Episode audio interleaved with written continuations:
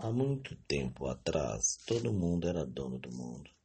As pessoas andavam por toda parte, provando das delícias da natureza para o estômago e para a fantasia.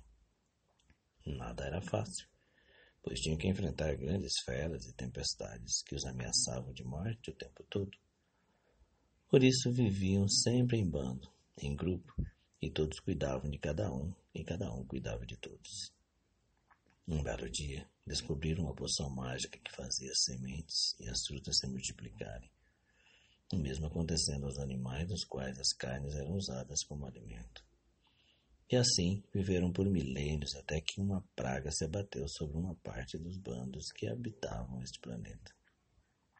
Alguns, vendo um monte de delícias da natureza que sobravam todos os anos, devido à poção que aplicavam, desenvolveram um baú chamado propriedade, para assim trancar a poção dentro deste baú e deixar a maior parte dos povos do mundo sem o precioso líquido da abundância. Desde então, o mundo se divide entre os que lutam para abrir o baú e libertar a poção para todos, e aqueles que controlam o baú e a chave para abri-lo. Além disso, para que os demais se mantenham vivos, eles foram obrigados a construir castelos, palácios e templos dentro dos quais o baú está guardado. Os donos do baú ainda colocaram guardas fortemente armados para proteger os castelos e palácios e reis e ministros para administrá-los. Depois criaram a mentira e mandaram seus sacerdotes e escribas espalharem-na por todo o mundo entre todos os povos. Esses povos que não tinham mais a poção, que desde então ficara trancada no baú, criaram a verdade para resistir à mentira dos proprietários da poção e do castelo. Um dia, a verdade e a mentira se encontraram. A mentira disse a verdade. Hoje está maravilhoso. A verdade olhou para o céu desconfiada e suspirou, pois o dia estava realmente lindo. Elas passaram algum tempo juntas, chegando finalmente a um poço. A mentira disse a verdade. A água está muito boa. Vamos tomar um banho juntas? A verdade, mais uma vez desconfiada, testou a água e descobriu realmente que estava muito gostosa. Elas então se despiram e começaram a tomar banho.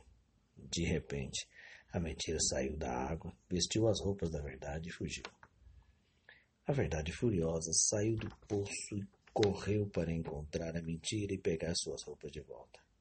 O mundo, vendo a verdade nua, desviou o olhar com desprezo e raiva.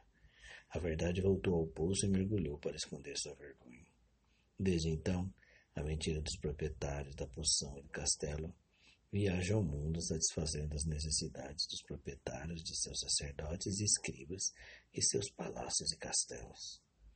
Os demais grupos, povos do mundo, agora numerosíssimos, e maioria absoluta dos habitantes desse planeta, descobriram que criaram a poção mágica e que continuam criando, e entenderam que se voltassem ao poço para protegê-lo, e se fizerem que todos os povos do mundo bebam a verdade, a verdade nos libertará.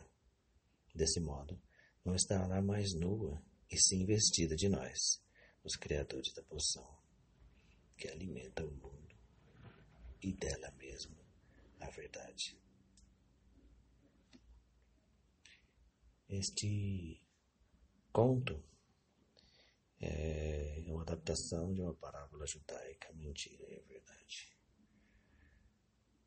E é apropriado para esses tempos, esses nossos tempos em que a mentira tem caminhado a passos largos e convencido muitas pessoas de que, na verdade, a verdade é que deve se envergonhar, quando é o contrário.